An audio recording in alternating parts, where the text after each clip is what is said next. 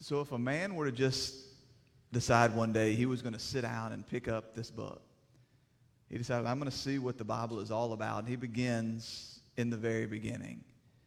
He would find himself confronted, challenged with these words. In the beginning, God created the heavens and the earth. The earth was without form and void, and darkness was over the face of the deep. And the Spirit of God was hovering over the face of the waters. And God said, Let there be light, and there was light. See, everything that we know, everything that we've been taught, everything from experience and science and just the general laws of nature tell us that something cannot come from nothing. That darkness does not self manufacture light, that voids do not fill themselves, that formlessness does not become formation unless something acts upon it. Something that must be outside of these laws that we have learned. Now, Scripture doesn't leave us to try and figure this out on our own, thankfully. They introduce us to someone, not a law, not a force, not a thing, but a personal being called God. Immediately, in the very first sentences of this book, we're challenged as we see the things that don't match up with the laws of science, the laws of nature, our own experiences in this lifetime, as we see this being, this God, doing things which have never been done before. Scripture tells us clearly the cause of all of this was God who was in the beginning. That by his very speech, let there be light, and all of a sudden light existed, a thing which had never yet been by just his word. It's a challenge.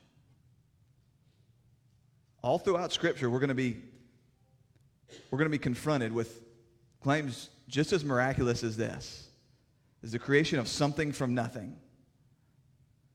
We're going to be, we're going to be, we're going to be confronted with, with challenges. And so we, we've got to go back to these words and ask do we believe these to be true? When we, when we come to a burning bush that is not consumed, when we come to barren women that are given birth, when we come to parting of seas, when we come to manna coming from heaven, when we come to water coming out of a rock, when we, we see lame people allowed to stand up and walk, when we see blind people given, given sight, when we see a virgin giving birth to a baby. And then the centerpiece of this entire book, when we see a man dead and buried for three days and then caused to rise again. All incredible claims.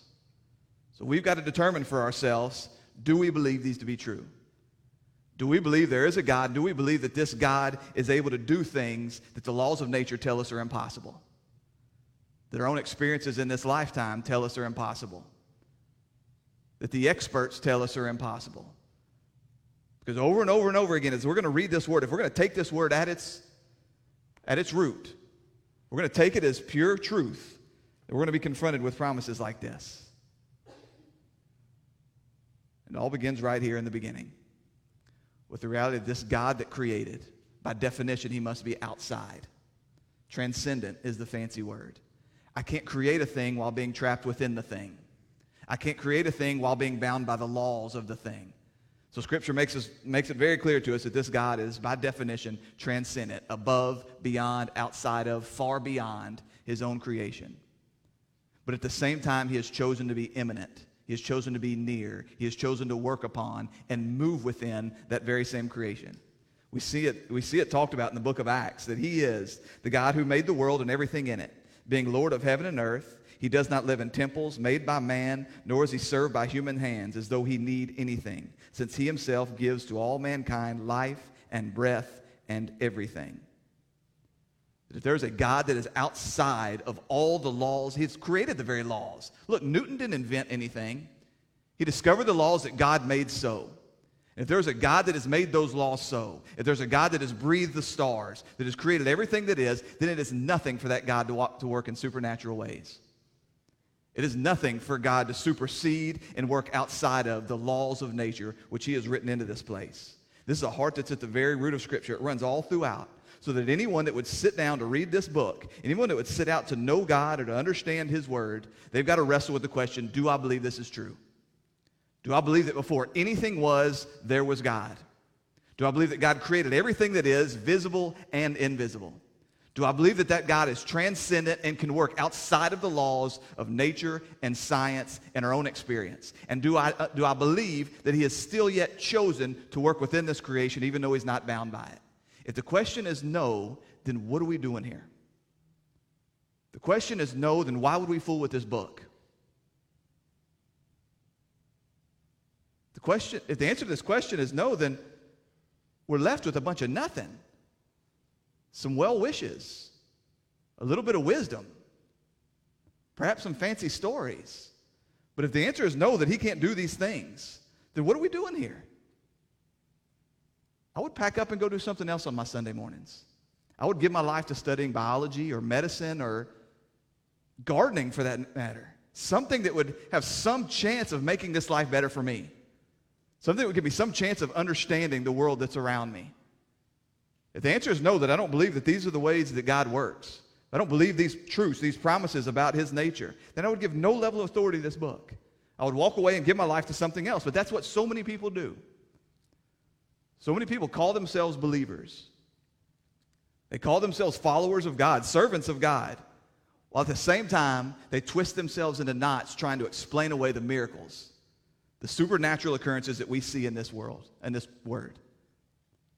They fall for the naturalist lie that all there is is this observable universe, that this is all that there is, that everything that is must be able to be explained by the laws of nature and science and our own experiments and our own experience. They claim to be followers of Jesus Christ while at the same time trying to work around and write off the very miracles that he gave as evidence for his person.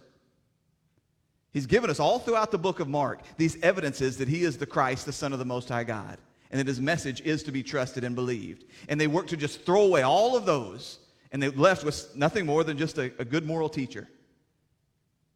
You've seen the way that they do this. They'll, they'll come to these big, robust miracles in Scripture. They'll come to the burning bush and they'll say, you know what? That's not it. There was a bush in that part of the world. And that bush, it had, had hallucinogenic properties. And so as that bush burned, what happened was Moses got high. It was just a bad trip. That's really all that it was. They'll come to the parting of the Red Sea and they'll say, yeah, they walked through the Red Sea, but it's really more like a marsh. Really more like a marsh during low tide. So it just looked like that. There was some wind blowing up and it just looked like they were cra- crossing through. They'll come to the text like this morning with the feeding of the 5,000. They'll say, well, what really happened was Jesus was just really, really generous and he shared his food and it moved all the rest of the crowd to do the same. And really, there wasn't really any multiplication of food. It was just the spirit of generosity. That was the real miracle there. It was a human miracle.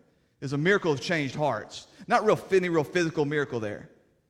Demanding that Scripture fit into their worldview. Demanding that Scripture fit into what they think possible in this lifetime. Instead of coming to Scripture and say, I know this word is true. Because the God that has written it, the God that has spoken it, the God that has commanded it, He is true. And when my life doesn't match up with this word, then it's my life, my understanding that's broken, not this word. Instead of trying to pigeonhole it, fitting into their own expectations, you need to understand what you're left with there Again, get in or get out. I don't understand it. I don't understand people that come and they, they try to stick this naturalist view of Scripture, try to write away all the miracles, but then still claim the name of Jesus Christ. Who is he then? Just a dude with some well wishes. A fancy moral teacher. Maybe the best moral teacher of all time. But would I give my life to him? Would I devote my time? Would I sit under that authority? And again, we see that. It's out of embarrassment, I, I suppose, because we live in this enlightened world where they figured out so much more. You know, these were just a bunch of fancy tales for a bunch of dumb people before science really developed. We know so much better now. So we get embarrassed, we get sheepish. But what we're left with is no hope, no transformation, no new life, no promise of a resurrection, nothing. Just a bunch of people left to fight our own battles to try to mess around the edges and try to clean ourselves up. Is it any wonder so many people come to what they believe to be Christ? They join their life with what they believe to be the church, and they walk away unchanged and unimpressed? They hadn't bound their life to the true God of the gospel. They haven't believed in the God who performs miracles. And so before we open this morning's text, I need to remind you this morning, friends, the God of miracles lives. It is nothing for him to do anything he wants within his creation. It is nothing for him to work in supernatural ways. It was nothing for him to make me into a new creation. It was nothing for him to hold fast to that new creation and promise that he was going to carry me through to the end. It is nothing for him to continue to speak through this living and powerful word. It is nothing for this word to know my life and to pierce me. It is nothing for this God to raise his son Jesus Christ from the dead and for me to hold on to that promise that someday he's going to do the same thing for me. If you don't believe that, then what are you doing here? Let's go do something else on Sunday mornings. But if you believe that, then we come to a text like this, the multiplying of fish and loaves or the feeding of the 5,000, and you recognize he didn't even break a sweat. He didn't have to grunt. He didn't have to scratch his head. He didn't have to, he wasn't even showing off. It is nothing for the living God that created all that is to work in ways exactly like we see it this morning. So go ahead and stand to your feet as we return to the sixth chapter of Mark's Gospel. We begin in verse 30. The apostles returned to Jesus and told him all that they had done and taught. And he said to them, Come away by yourselves to a desolate place and rest a while. For many were coming and going, and they had no leisure even to eat. And they went away in the boat to a desolate place by themselves. Now many saw them going and recognized them, and they ran there on foot from all the towns, and they got there ahead of them. When they went ashore, he saw a great crowd, and he had compassion on them, because they were like sheep without a shepherd. And he began to teach them many things. And when it grew late, his disciples came to him and said, This is a desolate place, and the hour is now late. Send them away to go into the surrounding countryside and villages and to buy themselves something to eat. But he answered them, You give them something to eat.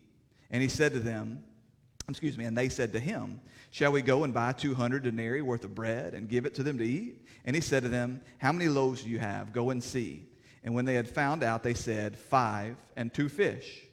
Then he commanded them all to sit down in groups on the grass, on the green grass. And so they sat in groups by hundreds and by fifties. And taking the five loaves and the two fish, he looked up to heaven and said a blessing and broke the loaves and gave them to the disciples to set before the people.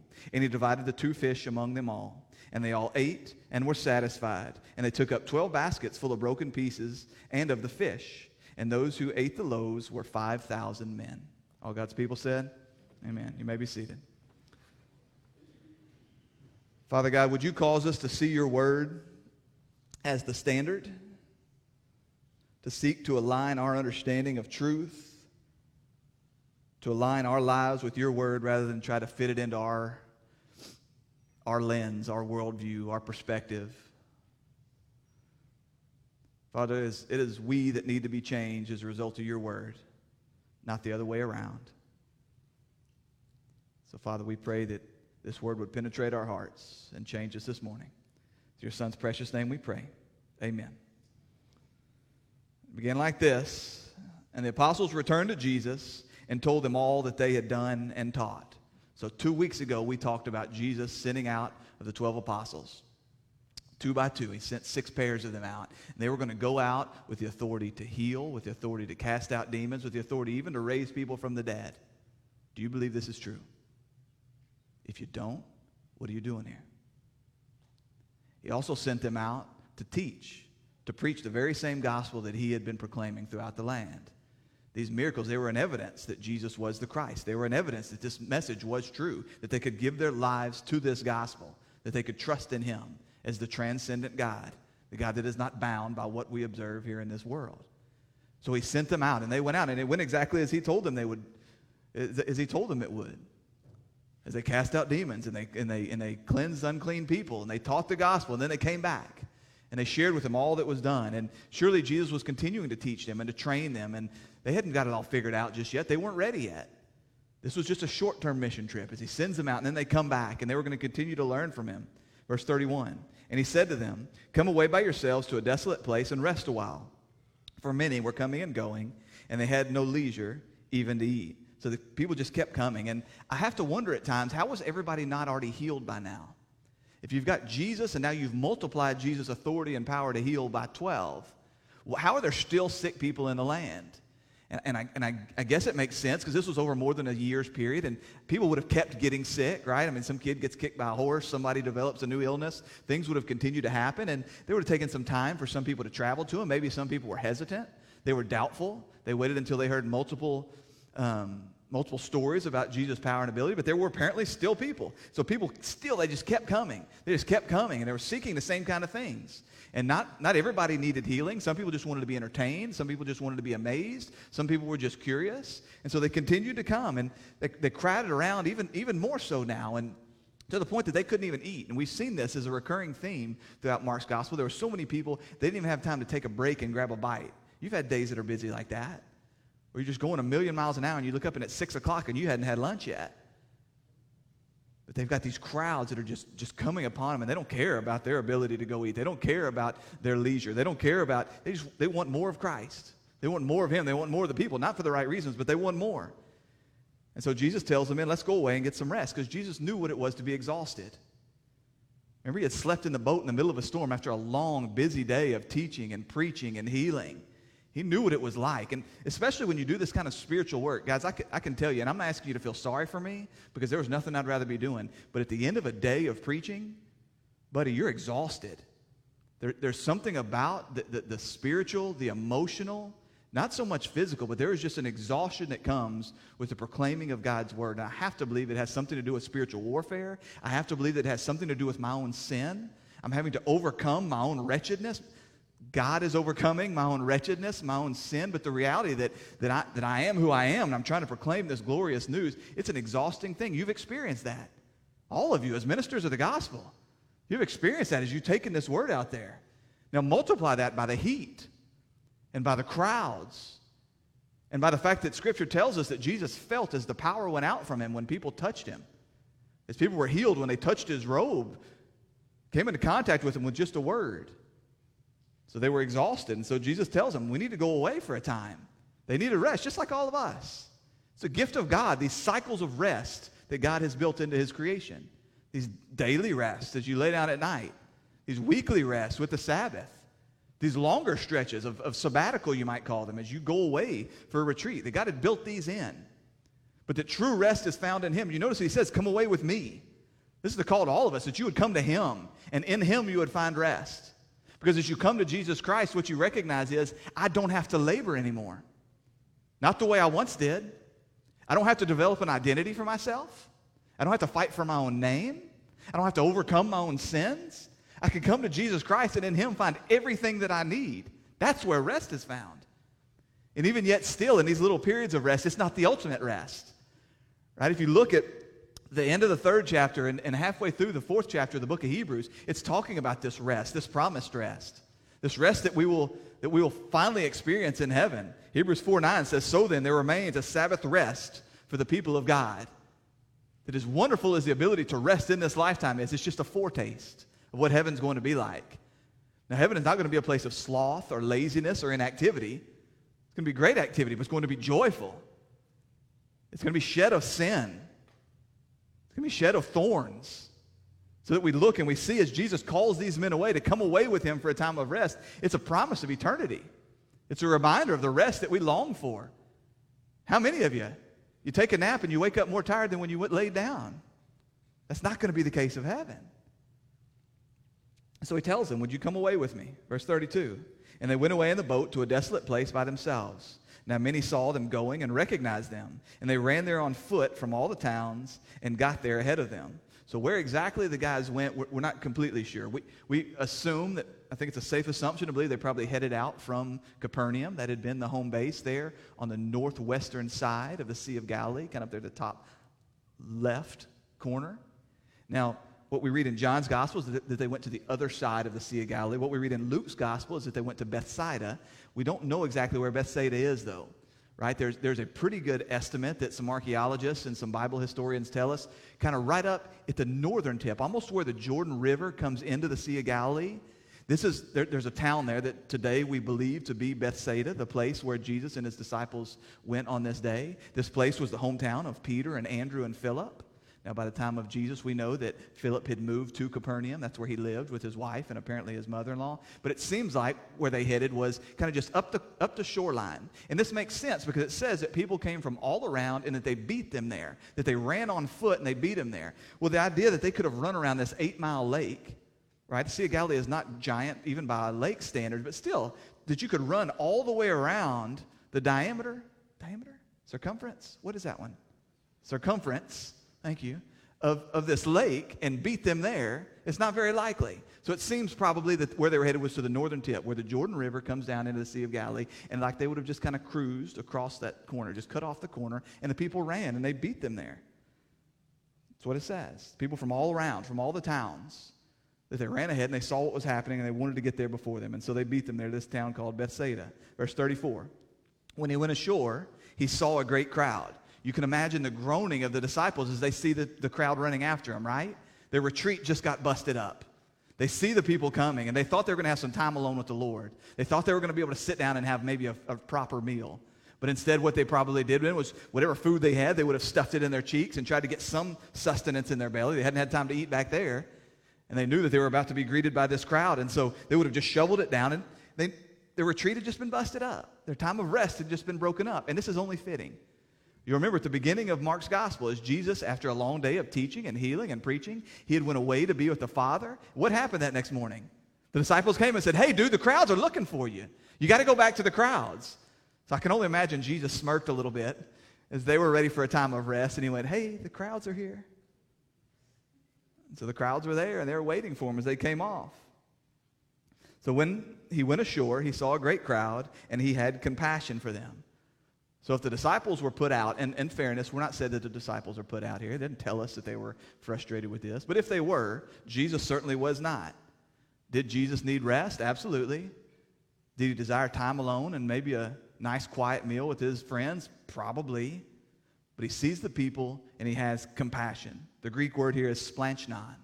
Now, it's interesting because this word, this, this Greek word that comes out to compassion, it means affection in your inward parts. It's only, as best I can tell, it's only used in the Gospels when speaking of Jesus or when Jesus is speaking of someone through one of his parables. This doesn't mean that there weren't compassionate people in that day, but it's just an interesting fact that it's only used with reference to Jesus or people that Jesus is speaking about in his parables. And we need to recognize that this compassion, it isn't just an inward thought. It isn't just feeling sorry for somebody, it isn't just pity or sympathy for somebody. It moves to action. In the case of Jesus Christ, it always moves towards action, like the Good Samaritan. That's one of the times that Jesus used this word. And what we saw there in the story of the Good Samaritan was he didn't just have pity, he didn't just walk by and shake his head and go, man, it must really stink to be that guy. He didn't run to the next town and go, you will not believe the sorry sight that I saw along the road. He got involved. It cost him greatly. Financially, cost him effort, there was danger involved there, more than likely. He got involved in this man's life. And it occurred to me as I was thinking this we live in a strange time. This time with social media that allows everybody to have this public platform. And we live in this strange time where everybody, they, every sad story they come across, they feel the urge to just blast it out there and talk about how sad it is.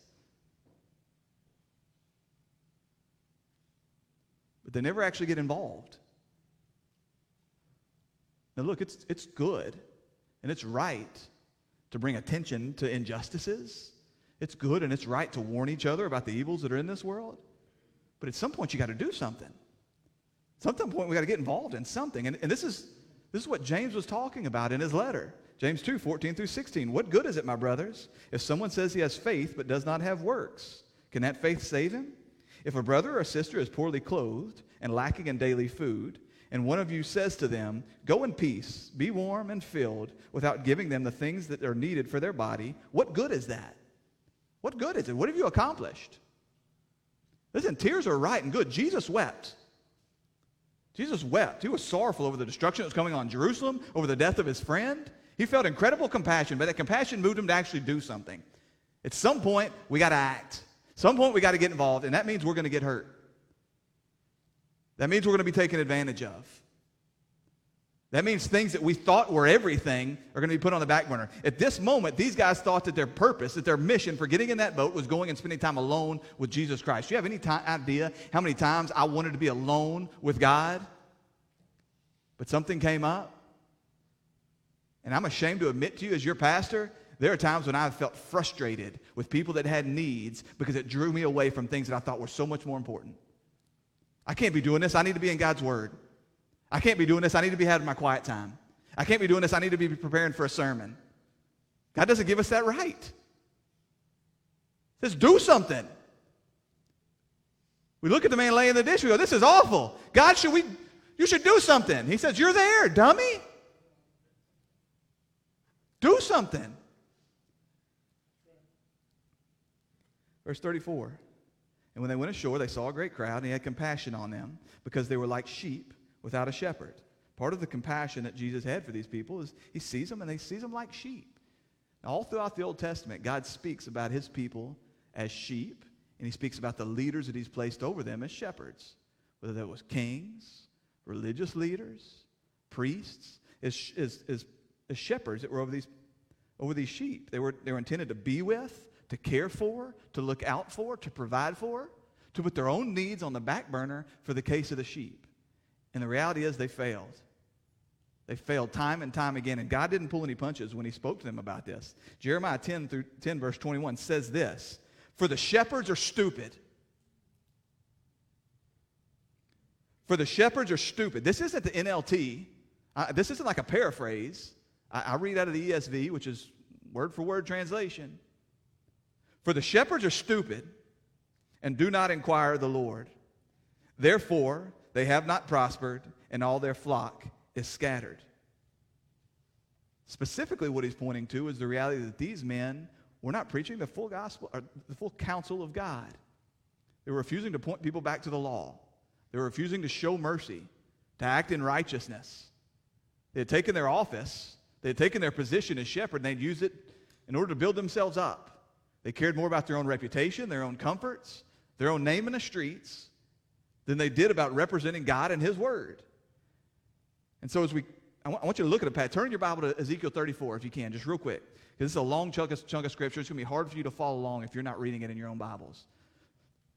So turn to Ezekiel 34. So, so in the in the in the book of Ezekiel, the, the chapter right before this is one of my very favorite of all the of all the prophetic words. God is speaking through Ezekiel and he's warning the people. He's talking about the watchman. He's saying, Listen, people of Israel, if you would put a watchman on the tower and his job is to watch out for danger, if he doesn't blow his trumpet when danger comes and everybody in the town dies, that blood is on his hands. But if the enemy comes and the watchman blows his horn and the people refuse to listen, then he's clean. He's done his job. So it's in that context of our responsibility, the responsibility of the watchman, of the shepherd, of the overseer, of the elder, the responsibility to cry out when danger is near. And then we come to verse 34. I'm going to read verse 1 through uh, read verse 1 through 6 and I'm going to skip down to verse 11. The word of the Lord came to me Son of man, prophesy against the shepherds of Israel. Prophesy and say to them, even to the shepherds, Thus says the Lord God, Ah, shepherds of Israel, who have been feeding yourselves, should not shepherds feed the sheep? You eat the fat. You clothe yourselves with the wool. You slaughter the fat ones, but you do not feed the sheep. The weak you have not strengthened, the sick you have not healed, the injured you have not bound up, the stray you have not brought back, the lost you have not sought, and with force and harshness you have ruled them. So they were scattered because there was no shepherd, and they became food for all the wild beasts. My sheep were scattered. They wandered over all the mountains and on every high hill. My sheep were scattered over all the face of the earth with no one to search or seek for them. Now the promise down in verse 11. For thus says the Lord God, Behold, I, I myself will search for my sheep and will seek them out. As a shepherd seeks out his flock when he is among his sheep, they have been scattered. So will I seek out my sheep, and I will rescue them from all places where they have been scattered on the day of clouds and thick darkness. And I will bring them out, of, out from all my peoples and gather them from the countries, and will bring them into their own land. And I will feed them on the mountains of Israel, by the ravines, and in all the inhabited places of the country. I will feed them with good pasture, and on the mountain heights of Israel shall be their grazing land. There they shall lie down in good grazing land, and on rich pasture they shall they shall feed on the mountain of Israel. I myself will be the shepherd of my sheep. and I will make them lie down, declares the Lord God. I will seek the lost, and I will bring back the strayed, and I will bind up the injured, and I will strengthen the weak, and the fat and the strong I will destroy. I will feed them in justice. See this promise? The shepherds had failed. The shepherds had made themselves fat. They had made themselves happy. Specifically, as we, again, as we look at it in this context, they would refuse to preach the Word of God. They would refuse to teach the Word of God. The thing that these people most desperately needed. And so he said, okay, I'm going to step in and I'm going to do this thing because they are my sheep. You need to understand this, church. We're going to see here in a minute how God has appointed shepherds, under shepherds. He promised here in verse in chapter 34 that that shepherd was going to be one from the, from the line of David. Of course, pointing forward to Jesus Christ. You need to understand that God is appointed under Jesus Christ, the good shepherd, he's appointed under shepherds. But dear friends, you need to recognize that ultimately your sustenance, your provision, your protection, it does not come from any man. He says, I will step in when the shepherds have failed. I will send one that's going to be the good shepherd out of the house of David, and he's going to care for the sheep. And now he's here. The promised shepherd is here. Just to make sure we don't miss it, Jesus in John 10 11, he says this I am the good shepherd. The good shepherd lays down his life for his sheep. It's about more than just feeding, it's about more than just being with them. It's about laying down your life. It's about giving every bit of who you are and being willing to physically lay down your life if that's what it takes for the case of the sheep. Were the sheep innocent?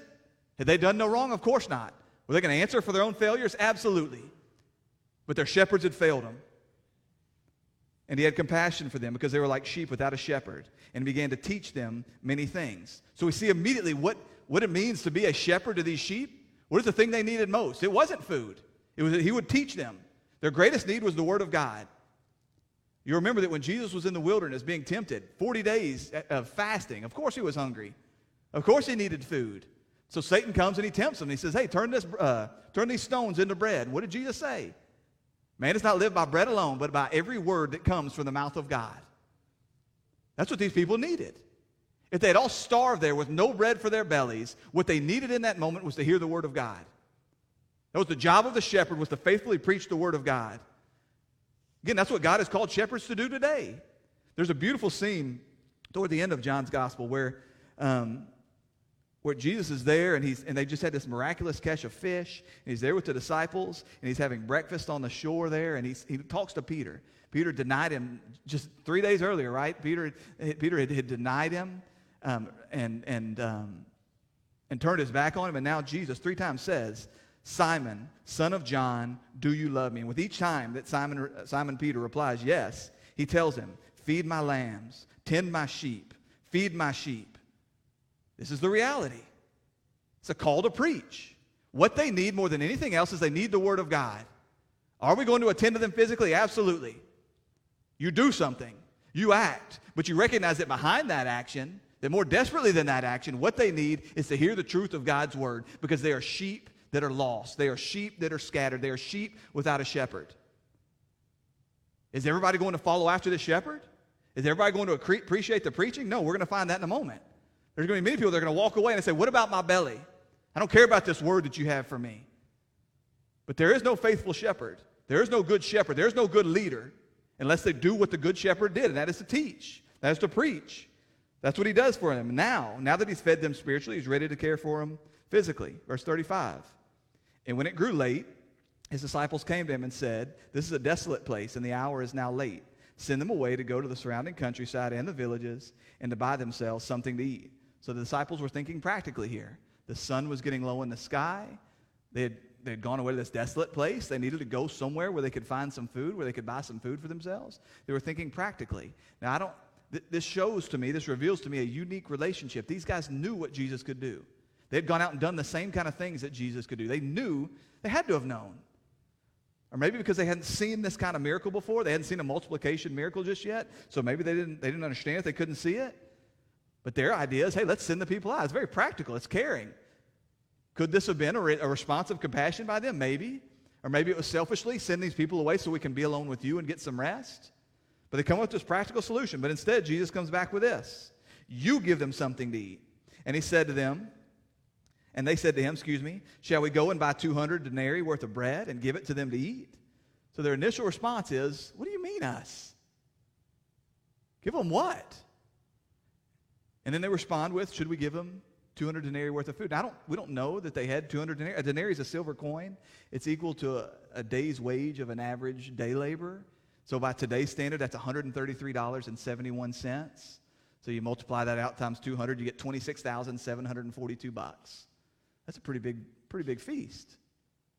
Now, you can buy a lot of Taco Bell with $26,000. We don't know that they had this, but what we know from the other Gospels is that Philip, Philip is the one talking to, talking to Jesus. Philip said, Look, even if we were to go and spend this $26,000 in today's dollars worth of, worth of coin on food, everybody would just get a little bite. Nobody would be filled. Even, even with such an extravagant amount of money, even with eight months worth of wages, we couldn't buy these people enough to eat. And he says to them, How many loaves do you have? Go and see. And when they had found out, they said, Five and two fish. So, Sunday school teachers, when they teach this story, they almost always teach it out of John's gospel because in John's gospel, we find that Andrew got this bread and this fish from a little boy.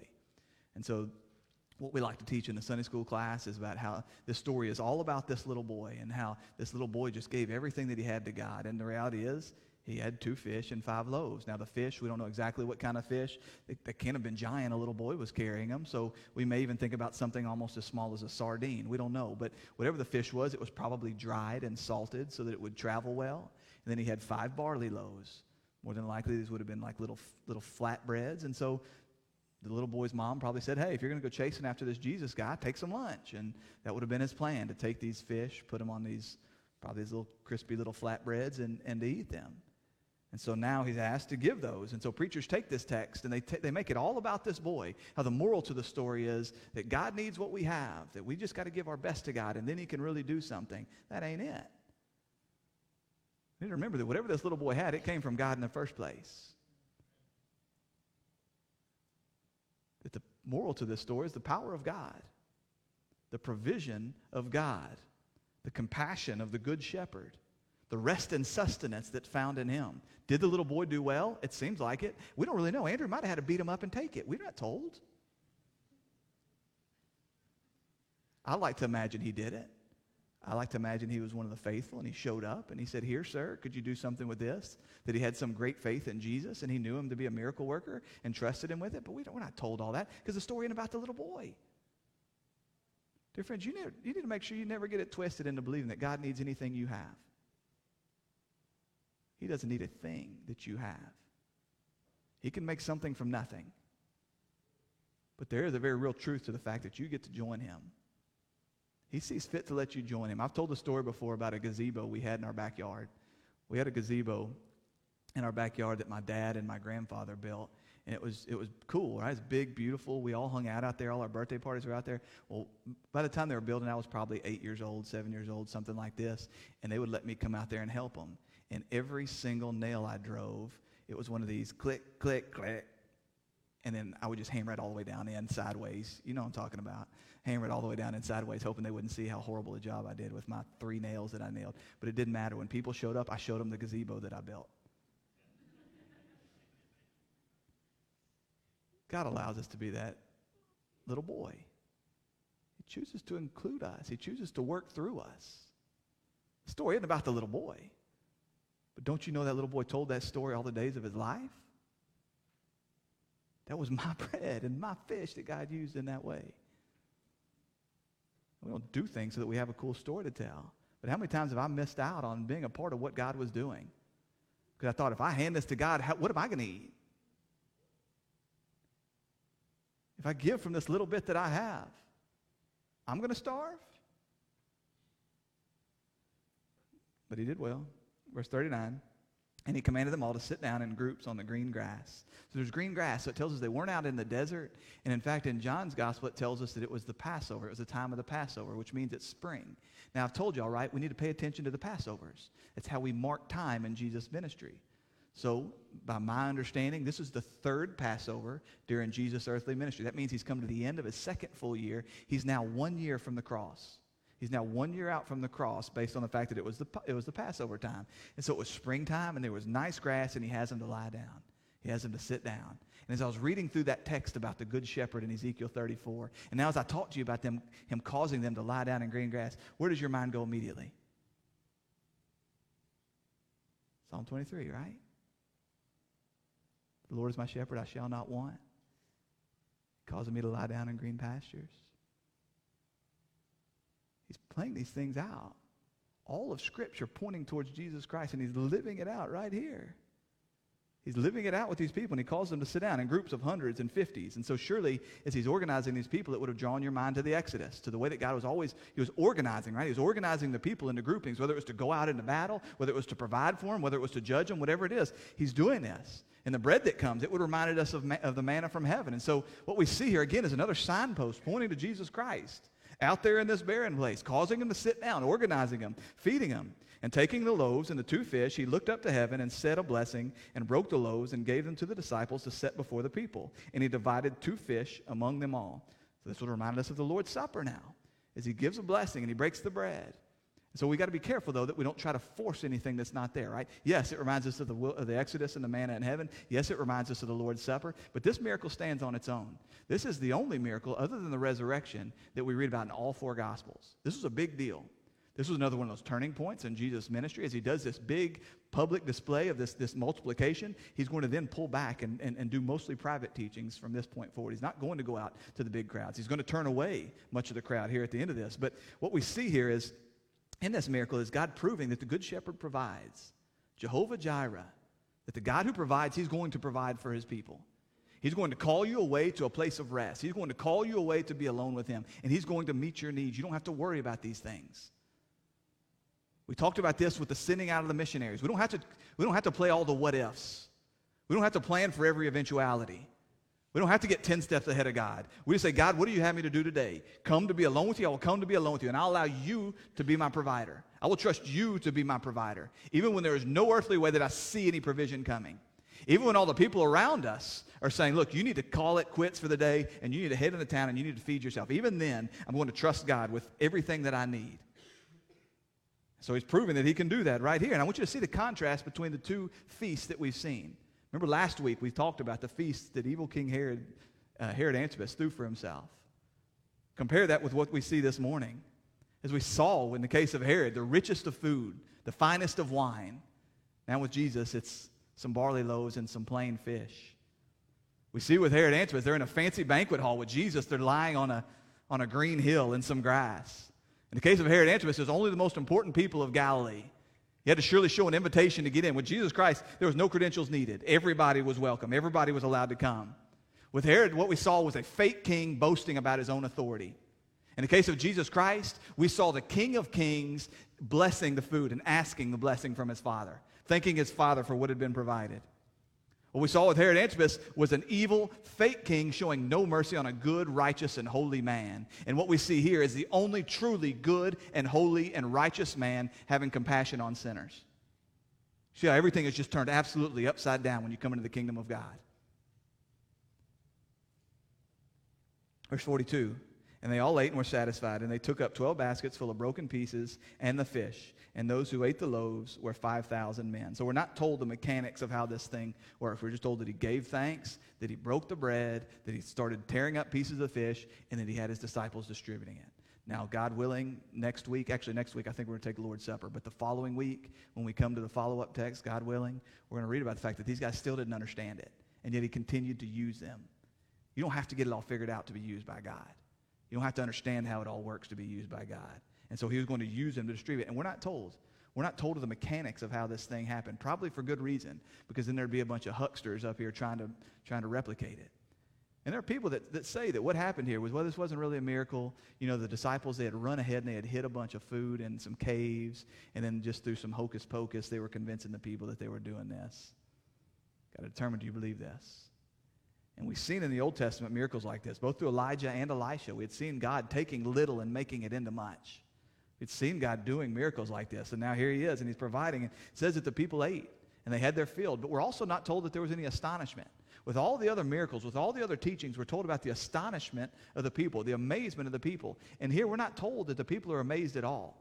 So I don't know why that is. I don't know if it's because they didn't fully recognize what was happening. Had they grown bored? Was this just an ordinary miracle, just an ordinary occurrence to them because they had seen Jesus working this way? We don't know, but it says they had their fill and they weren't, they weren't amazed. There's some people that say that all it was was just a little morsel. That this was a, this, because this was a foreshadowing of the Lord's Supper, that all he did was gave everybody just a little, just a microscopic little piece to have, almost like the Lord's Supper. They wouldn't be filled. And there shouldn't, sure wouldn't be 12 baskets full to pick up at the end.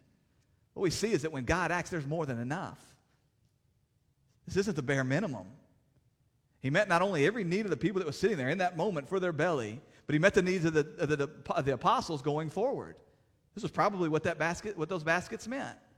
This was going to be their food as they traveled on. And he provided more for enough, more than enough for these people. God's not limited. God doesn't meet the bare minimum. So he showed his power over, over this. And it says that there was 5,000 people. Matthew makes clear that there are women and children there. And so probably this 5,000 would have been double that, triple that. We don't know.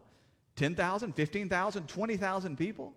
You're talking about just a massive feast just the logistics of handing out all this food. No wonder he had to organize them in the hundreds and fifties, but just, just handing out, just distributing all this food would have been just a monumental task.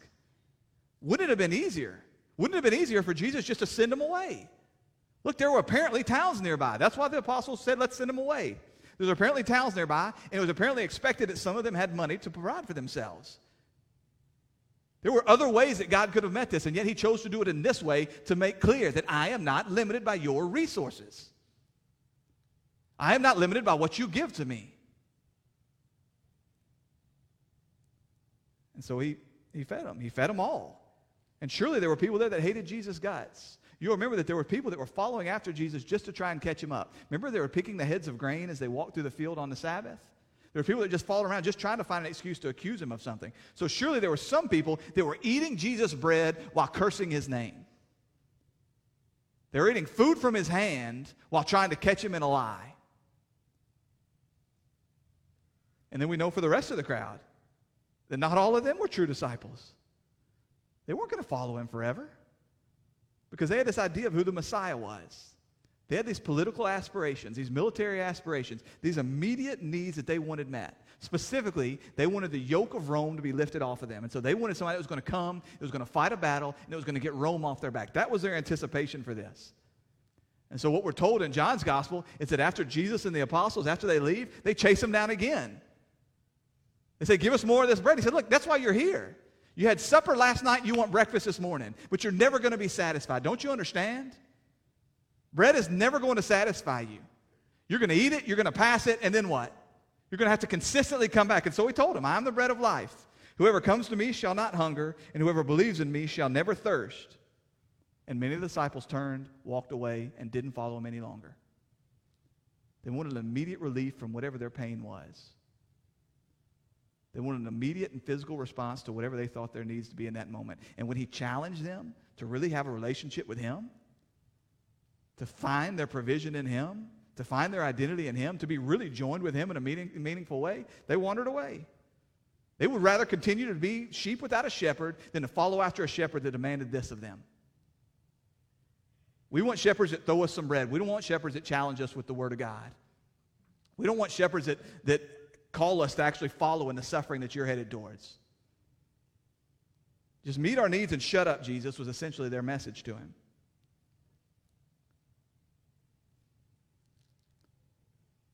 Dear friends, I need to tell you that's the challenge of the American church. There are so many people out there that they've been, they've been sold a lie, and it's not their fault. They're sheep without a shepherd. There are so many people out there that have had shepherds that came along and told them that God will meet your every need.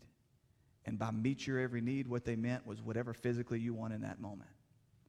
They, made, they made God into a genie in a bottle they had made Jesus Christ into nothing more than a butler.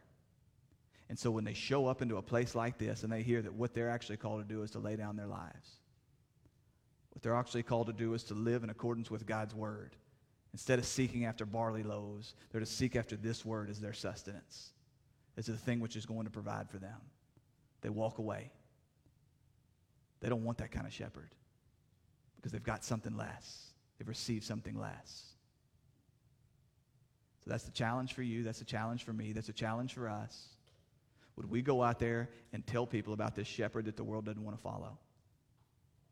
We go out there and tell people about this shepherd that is nothing like the world's ex- expectation. We go out there and tell people about this shepherd that most people, they're going to find despicable. They're going to find offensive and they're going to wander away. Father God, we praise you and we thank you.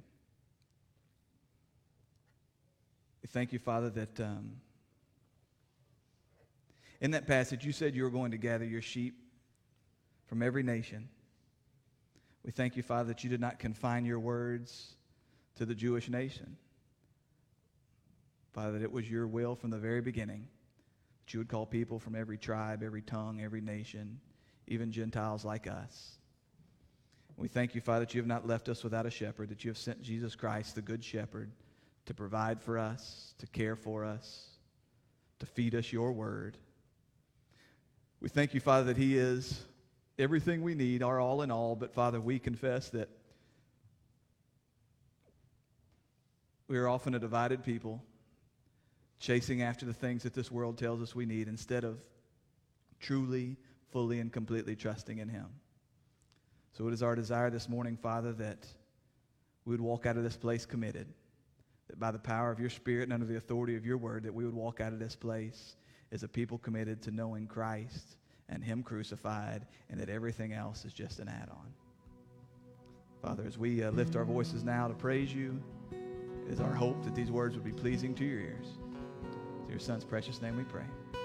Amen.